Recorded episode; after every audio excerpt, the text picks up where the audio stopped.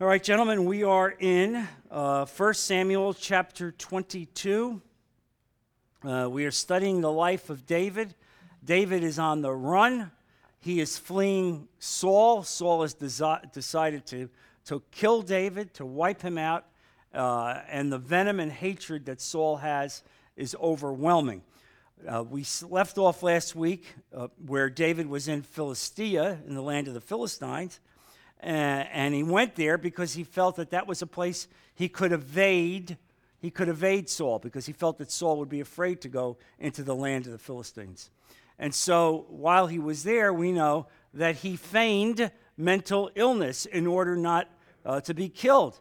When the king found out that David was there, David killed their champion Goliath, and David, who had had a number of successful military raids against the Philistines, uh, he was brought before the king. And so, David, in order to, to be uh, protected, David acted as if he was insane, uh, saliva coming down his beard, uh, moaning and making strange sounds and scratching at a door. And uh, the king made that famous statement that uh, why have you brought me a madman? I have enough homegrown madmen. I don't need to import another one. Uh, and so, uh, as a result of that, David was able to escape, uh, go back into Israel, and now he's hiding in a cave. In this section of reading, he's hiding in a cave, the caves of Adullam. Um, and we're going to see an insight into David during this incredibly low period of his life. I mean, you can imagine, he's an innocent guy, he didn't do anything. Uh, he's trying to serve God, uh, and yet, even in that stage, uh, the, the, enemies of God are pursuing him. And Saul, who has, is now filled with, with anger uh, and jealousy, decides that, again, he will continue to, to pursue David. And this goes on for years. It goes on for years as David will try to escape.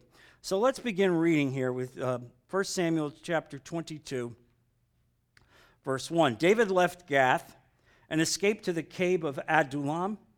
When his brothers and his father's household heard about it, they went down to him there. All those who were in distress or in debt or discontented gathered around him, and he became their leader. About 400 men were with him. From there, David went to Mizpah in Moab and said to the king of Moab, Would you let my father and mother come and stay with you until I learn what God will do for me? So he left them with the king of Moab, and they stayed with him as long as David was in the stronghold. But the prophet Gad said to David, Do not stay in the stronghold, go into the land of Judah. So David left and went to the forest of Hereth. And so here we have David as an innocent man uh, hitting bottom, hitting bottom. He's afraid. Uh, his life is, is dissolved. And what happens is what we see here is that fear makes us do strange things. When you're under fear, when you're under great distress, even godly people will do very strange things. We know that he did that when he went into uh, Philistia and feigned mental illness. And so now he's in this cave uh, trying to figure out what to do. And what he has done so far is effectively leaned on his own understanding, leaning on his own instincts. And what happens there is that fear makes us fall out of fellowship with God. That's what happens. When you're fearful, you run the risk of falling out of fellowship with God. And when you fall out of fellowship with God, what will you do? You'll do the kind of things that you see David doing. Here's a man who is so beloved by God that David would be in the very lineage of Jesus Christ. And yet you see this, you see this here, uh, and, and you see this essence of what fear does. And there's a good analog to this in the New Testament. And that was Peter. When Jesus was arrested, you know that G- uh, Peter was fearful of, of also being arrested and having his life destroyed. And so, under those conditions, under those great fearful conditions, Peter denies Jesus three times. Now, Peter would never think that he would do that, but that's what fear does. And when we have fear, when we have distress, uh, we fall out of communion uh, with God. And so here he is uh, in this cave of Adullam which is about eight to 10 miles from Bethlehem, uh, in the vicinity of where David would kill Goliath. Uh, and yet, here he is hiding out in this cave. Uh, and God will find him there, and God will lift him up. Uh, and so we look at this and we see a, a, a very important lesson for us. And it, this is an incredibly dark and discouraging point of life. But there are several Psalms that he has written uh, effective at this point in time. He writes Psalm 57 uh, and Psalm 142 right there while he's in the cave. Uh, and it shows a deep work going on in his life. Let's turn to just get a sense of his heart. Look at Psalm 57.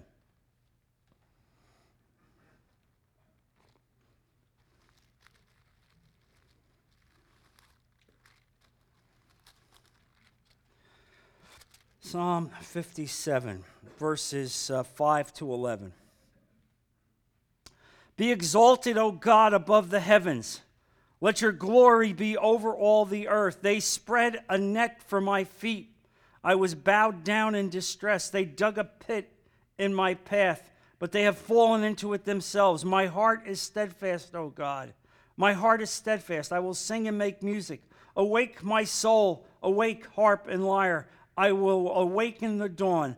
I will praise you, O Lord, among the nations. I will sing of you among the peoples. For great is your love, reaching to the heavens. Your faithfulness reaches to the skies. Be exalted, O God, above the heavens. Let your glory be above all the earth. You see this, this man there, even in these dark periods of time, reaching out and exalting God, thanking God, communicating with God, reestablishing that commitment, that communion that he needed to have in order to know what was happening in his life. Look also, if you would, uh, at Psalm 142, also written in the cave.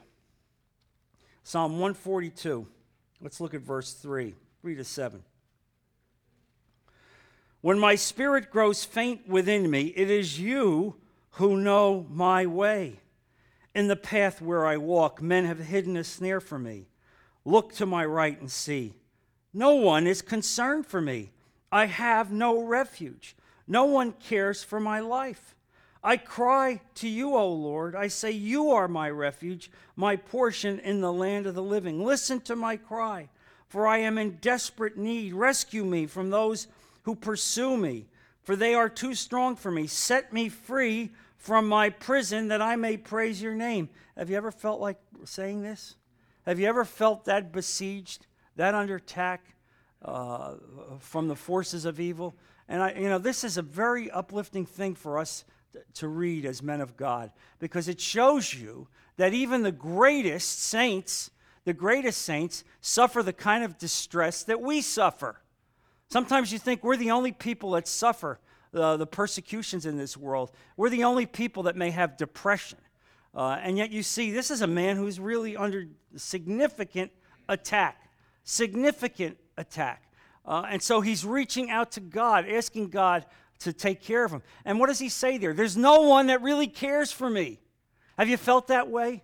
That despite you have many friends and people and associates around you, may even be family members. And by the way, I want you to realize when he writes this, he's got 400 people that have now joined him in that cave. But when you read the kind of people that have joined him, this isn't exactly uh, a, a, a military stronghold group. They will become that. But these are the discontented, the cut off. They're under debt, they're under siege. They're worried about being attacked themselves because they're from the Bethlehem area where he's born. He's worried about his mother and father. He's afraid his mother and father are going to be killed. You know, we studied last week that, that Saul wipes out 85 priests. Why? Because they gave David some bread and shelter. 85 priests and their families. And so the evil is permeating this area. And so David's worried not only about himself, he's worried about these people, he's worried about his mother and father, he's worried about his family. It's all coming crumbling down. He's hiding out in that cave. Uh, and so when you think that you're, you've hit bottom, when you think that everything in your life is, is, is turning to dust, this is, a, this is a lesson for you to focus on. Uh, that God had his hand on David right there at that moment. Now, I want you to turn to Romans chapter 5.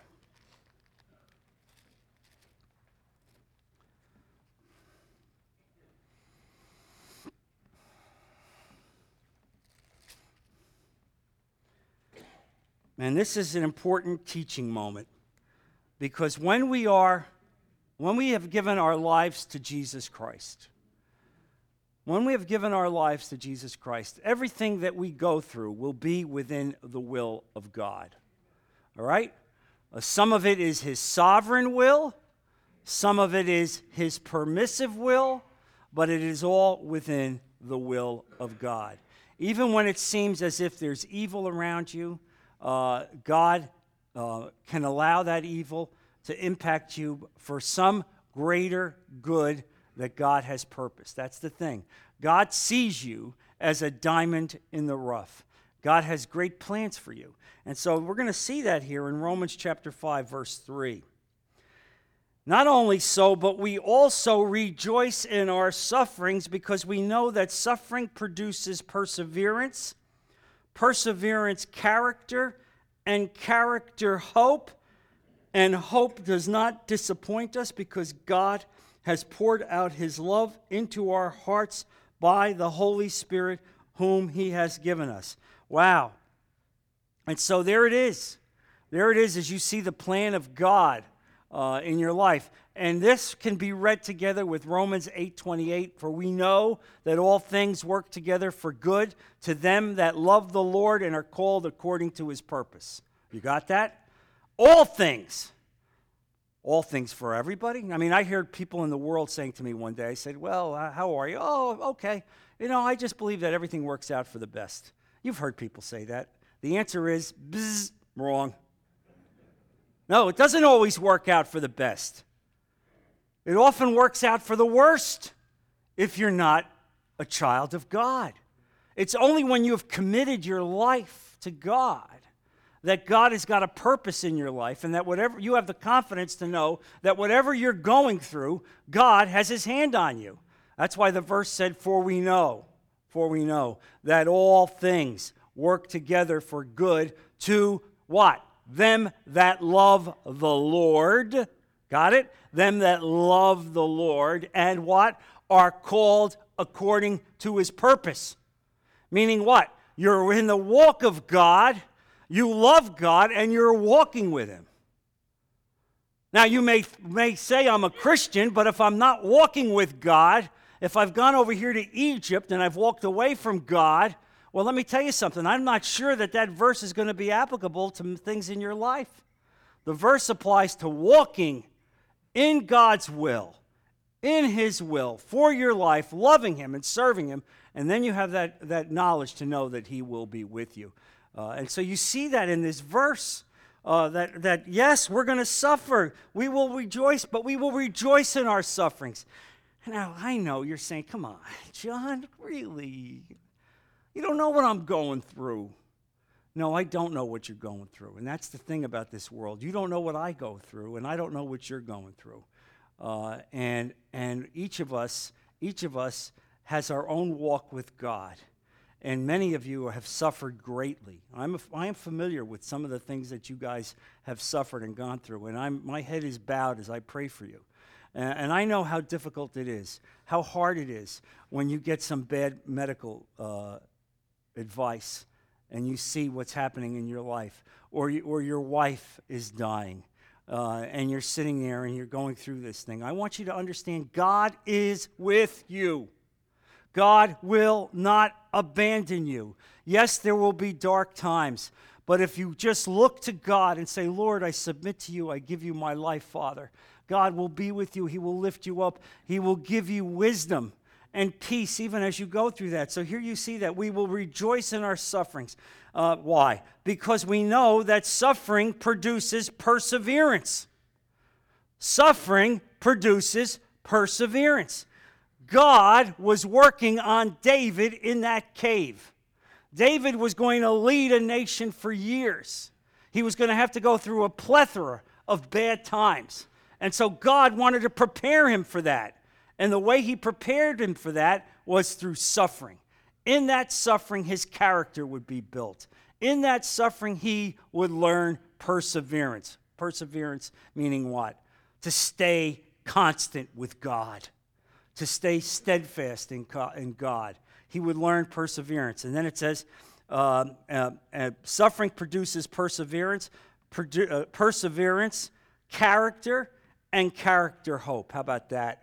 And character hope. The very essence of God building the man up, putting the man together to be a strong Christian man, giving him perseverance, and then giving him uh, character, giving him godly character that he would know that he would rely on God, even in that cave. When you read these Psalms and you see the desperate tone in his voice. Listen, God knows what you're going through.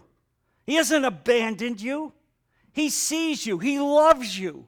He's just trying to make you an even better, godly man. And here's the thing it's not easy. Why? Because we don't want to go through this. Am I right? Oh, I mean, I know what you're saying. Isn't there an easier way? I wish there were an easier way. You know, I wish I could send you off to, to a college and you'd get a degree in character, or you'd go to seminary, or I give you a self help book, you know? But it doesn't work like that. It's as we buckle in our flesh to our fleshly ways, and God says, I want to make you better. I want to give you character. I want to give you perseverance. I want to make you a leader in this world. I want you to be the kind of man that all other men will look to for guidance and support as you lead the, my will in this, in this kingdom. And, and why do we know this? Because God has poured out his love into our hearts by the Holy Spirit, whom he has given us. Now, I spent all day yesterday in class speaking about the Holy Spirit, and I'm going to spend the next couple of weeks speaking about the Holy Spirit because the Holy Spirit is probably the single most misunderstood issue in the Christian church today. All right? It is the single most under, misunderstood issue in the Christian church today. Every single one of you that's in this room today who have accepted Jesus Christ as your Lord and Savior and have submitted your life to Jesus Christ as your Lord and Savior has been baptized in the Holy Spirit. You understand that? Baptized in the Holy Spirit. That's the act that takes place at that moment when you give Him your life. That act takes place at that moment.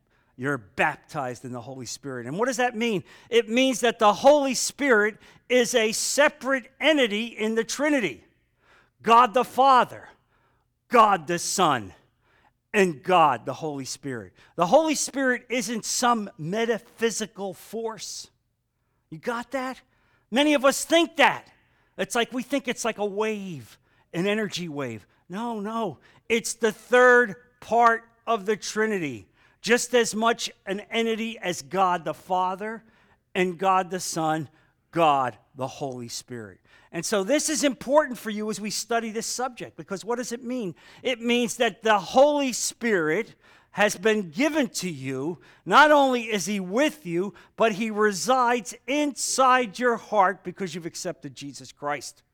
Now, nothing in the world uh, prepares anybody for this.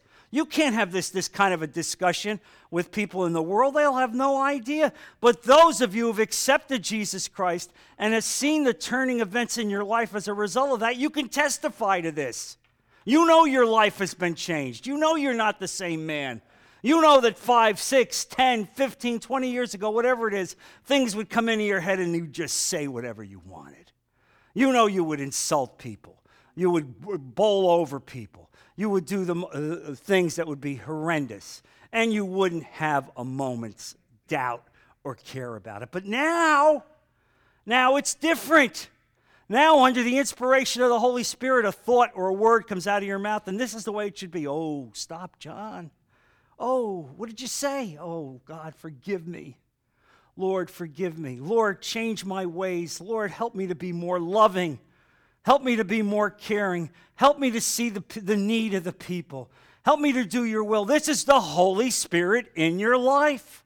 And so that's the point. That's why you know that God loves you. Can you imagine that you have one third of the Trinity living inside your body. Can you imagine that God would do that for you? And so, even as you're going through these crushing episodes of your life, you need to have the assurance that He's in control. He's guiding you, He's holding you, He's lifting you up through the Holy Spirit. And the problem is this, and I can testify to this firsthand. The problem is this that for many of us, we have turned down the influence of the Holy Spirit so that He's barely visible in our lives because we're afraid we don't want to look like we're a bunch of flakes and zealots. Am I right? I don't want the world to think I'm one of them goofball, born again Christians. You know those people. I don't want them to think that, and I'm afraid if I really give it up to God, the next thing you know, I'll be down at the dock on my way to Africa.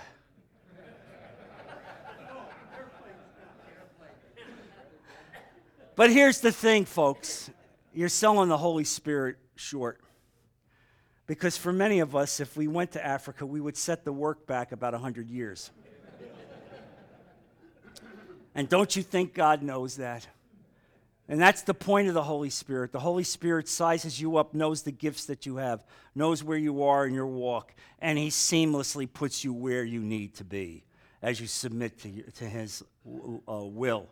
And that's what this is about. And so, as you read these verses in Romans, I want you to think of the fact that David is there in that cave, coming to terms with God, and the Holy Spirit is working on him. And now you're saying to me, wait a minute, wait a minute, wait a minute. This is before the day of Pentecost.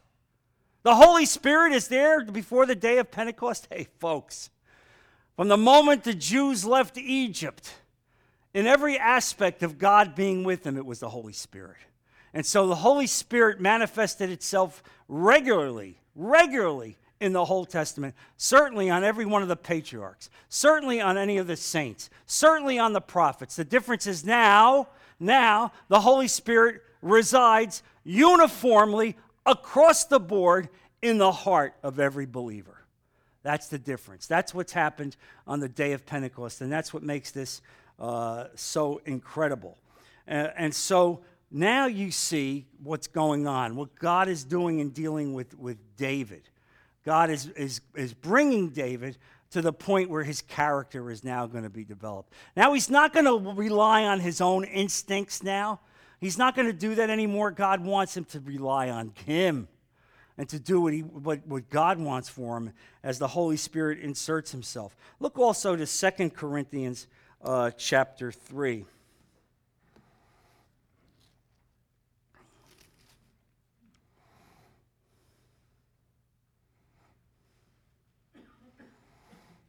Verse 17. Now, the Lord is the Spirit, and where the Spirit of the Lord is, there is freedom. And we, who with unveiled faces all reflect the Lord's glory, are being transformed into his likeness with ever increasing glory, which comes from the Lord, who is the Spirit. God is the Spirit. God is the Holy Spirit. And so, the very transformational aspect of the Spirit in your life as He is molding you and putting you together in a way that you probably don't want to go because it hurts, because it's painful, because it's not easy, because it's hard to give up your own self. But when you are doing that, you are reflecting the Lord's glory. Isn't that what you want to do? Isn't that really what it's about? You see, that's the essence of the Holy Spirit. The essence of the Holy Spirit is it points to Jesus Christ. The essence of the spiritual gifts that you have been given. And there's not a person in this room that does not have spiritual gifts. We don't have the same gifts. God has dispensed them based on what he believes you should be doing. And all of you have spiritual gifts. But here's the thing those spiritual gifts point the way to Jesus. They point the way to Jesus as you have a transformational aspect of your life, and your very face reflects God. So you say to me, Oh, I can't preach like you preach. I can't get up and teach like you preach. But I said, Can you drive somebody to the hospital? Can you bring somebody a meal? Can you go and pray with somebody? Can you go and help somebody out? There's a list a mile long of people that need the, the inspiration of God in their life. And you see, each of us has some gift that goes along with that. But here's the other point of this as you understand the spiritual gifts. Don't go around, don't go around and say, oh, yes, I'm a spirit filled Christian. My stomach buckles when I hear people say that. Because what that is, is that's pride. You understand? That's pride. That's saying, yeah, on the 10 point food chart, food list, I'm number 10 and you're number two. You think that's what God wants from the Holy Spirit in your life? He doesn't want that. God instead wants these gifts, wants the Spirit in your life to uplift Jesus, not to uplift you. It's not about you. It's not about you. And David was being brought to terms with all of this. Yes, you killed Goliath. Yes, I've anointed you to be king. Yes, you will be in the lineage of Jesus Christ, but it's not about you, David. And when you make it about you, you're going to be doing dumb moves, like going into the land of the Philistines and acting like an insane person. Instead, I want you to be where I want you to be. And I'm going to put you back right in Jerusalem. I'm going to put you right back in, in Judah, in an area where you'd be afraid to go because you would think it'd be the worst place to go. I'm going to take you out of that cave. I'm going to pull you out of the cave and I'm going to put you in a spot where you would never want to go because it's too dangerous. But I'm going to give you a testimony. I'm going to stand tall with you so that even in the darkest moments, I'm going to be with you. And when at the end of the day your life story is written, the story is going to be how God exalted you.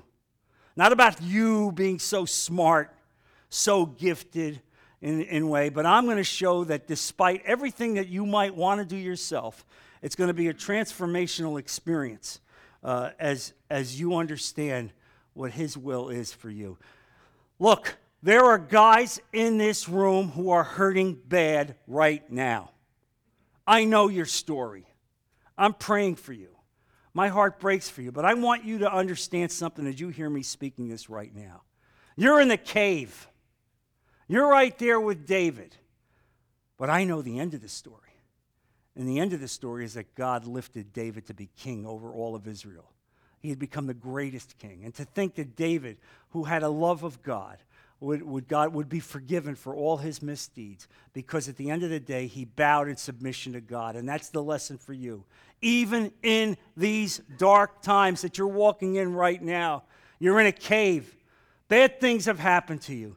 Things don't look good. You're wondering what's this walkabout that I'm in? I thought if I were a Christian I wouldn't have to go through these things. Wrong!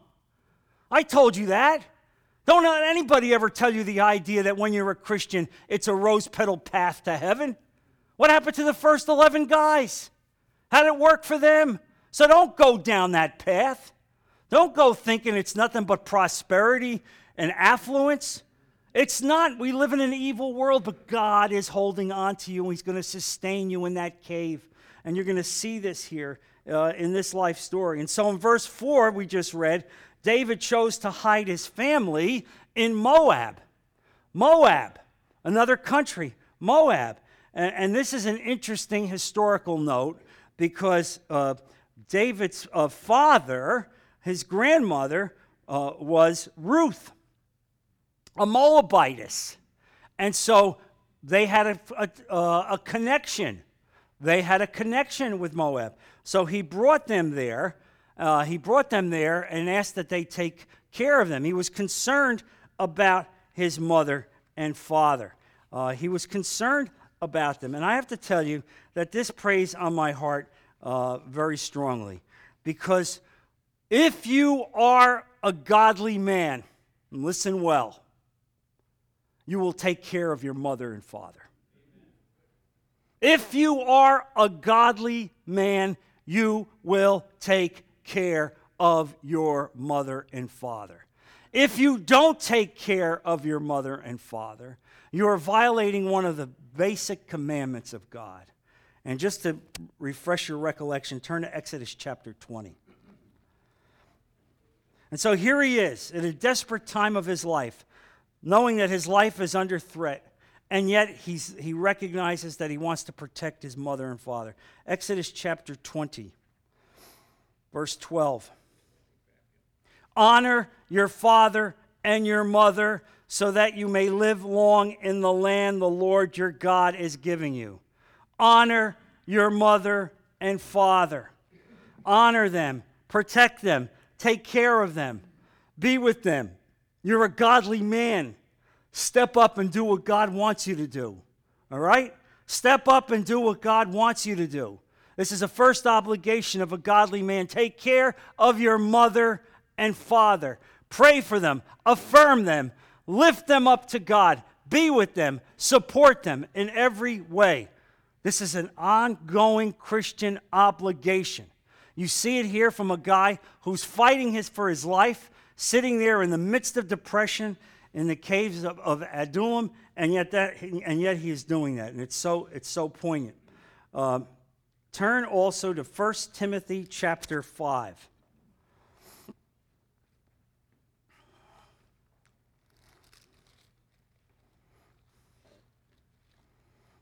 verse 8.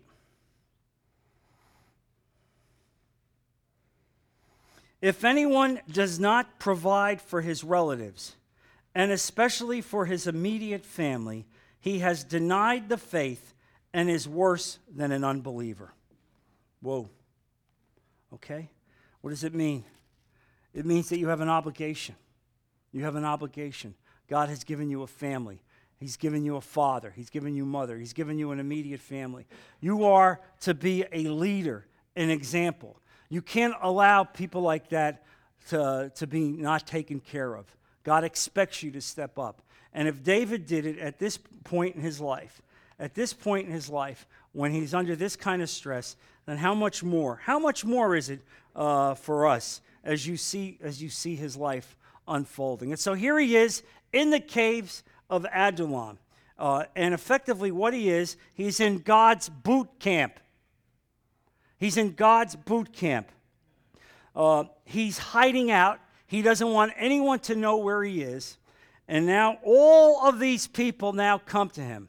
Uh, and it's interesting, these, this family comes to him. And what's interesting, it's not just his mother and brother and father, but his brothers. And his brothers were in the army. His brothers were fighting for Saul. What does it mean? It means most likely that they went AWOL, that they recognized what was happening to their brother. And so they all, the father, the mother, the brothers, uh, all come to the cave. And these 400 people come as well. And, and the Bible talks about these people, uh, and it's interesting how the Bible describes them. Uh, all those who were in distress, or in debt or discontented gathered around him, and he became their leader. About 400 men were with him. These weren't the creme de la creme of society. These were people on the run, people who owed money to Saul. Saul would do that. Obviously, he was the wealthiest man in Israel. He would lend money to these people, and then when they couldn't pay back, now they were basically indentured to him. And so this is all part of the story. And so they see everything collapsing. Uh, they understand what's going on. And so now they're all coming to David, all the malcontents coming to David. And what you're going to see here is this that under the inspiration of the Holy Spirit, God will transform these 400 men because of David. God will turn them into a unique and elite fighting force that will be called the mighty men, the 400 mighty men that God will do. And what you see is how God brings us together with the people that He wants us to impact, and God will use our lives to impact these people, and God will take it and make it an even more incredible testimony as God lifts us up. And so, what, what, what an incredible story here. And so, in verse 5, in verse 5, the prophet Gad exhorted David to leave Moab and return to Judah.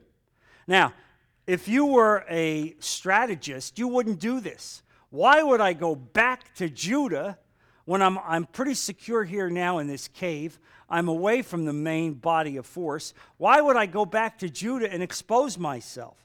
Um, and yet, you see, David was quick to respond to the prophetic word and return to Judah, even though it was far more dangerous than Moab. Far more dangerous. David moved to a forest area in Judah uh, on the edge of a mountain chain. Uh, and Saul had 3,000 men out to destroy him. How do you like that? 3,000 men. And so there was great fear amongst these 400 men. Great fear. They knew that they were vastly outnumbered. But this became an important prophecy in the life of David. Why? Because David then at that point surrendered himself.